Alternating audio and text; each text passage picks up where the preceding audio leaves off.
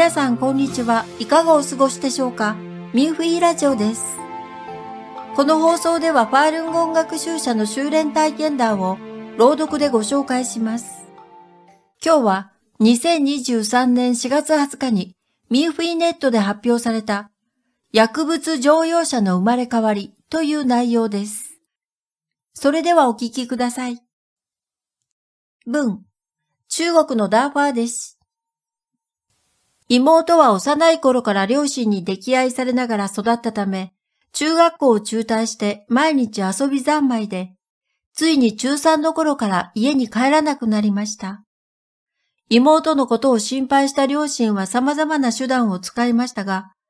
結局妹は相変わらずで、父親は心の病により亡くなりました。やがて妹は薬物に手を出してしまい、20代にして命を軽く見るようになりました。麻薬中毒患者治療所に何度も通いましたが、何も変わりませんでした。妹のことは家族全員が失望しました。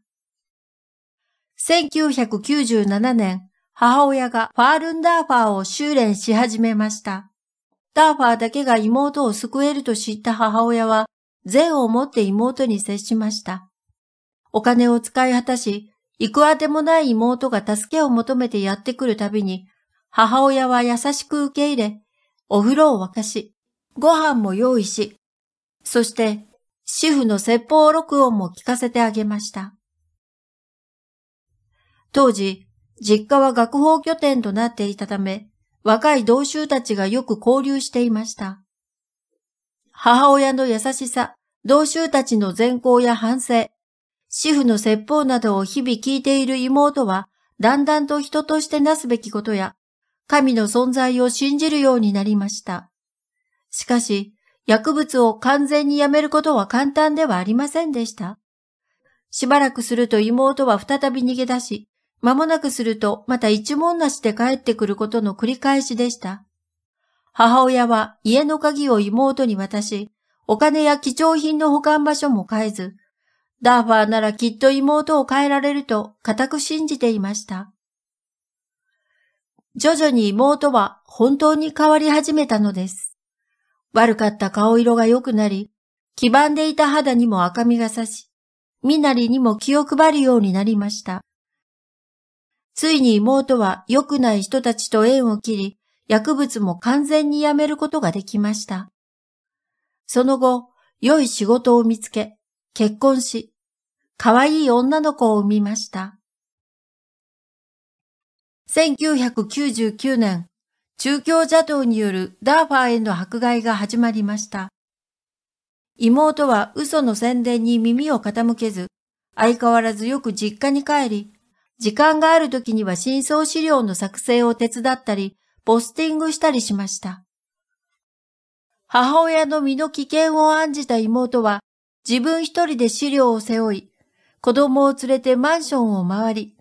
母親には入り口で発症年をしてもらいました。これまで私と母親は何度も中京邪党の人員に嫌がらせをされ、不当な公金をされましたが、妹は一度も文句を言わず、毎回面会に来てくれ、家のこともやってくれました。そして毎回警察にも行き、法律上のどの項目に沿って私と母親を逮捕したのかなどと問いただし、私や母親に面会すると、警官の前で堂々と殴られていないか、怪我をしていないかと尋ねました。間もなくして私と母親は釈放されました。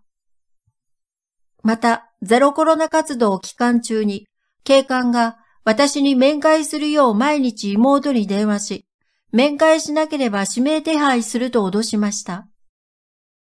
当時、ほぼ毎日同州が不当に逮捕されたという情報が耳に入り、非常に強い圧力を感じていました。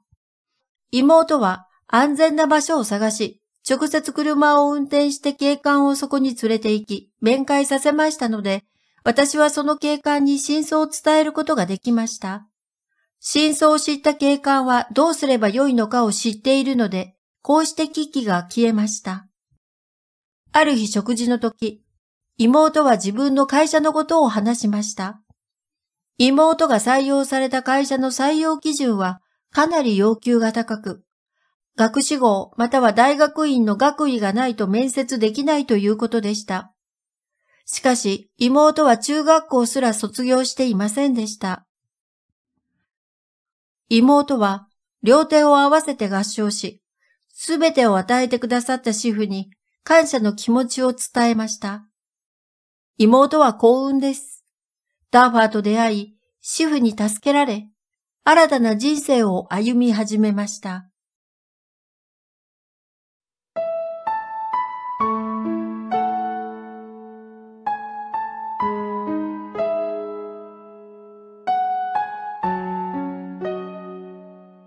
皆さん、いかがでしたか？他にも文章を読んでみたい方は、ミンフィーネットのウェブサイト jp.minghui.org jp.minfui.org まで。それでは、今回のミンフィーラジオはここでお別れです。また次回の放送でお会いしましょう。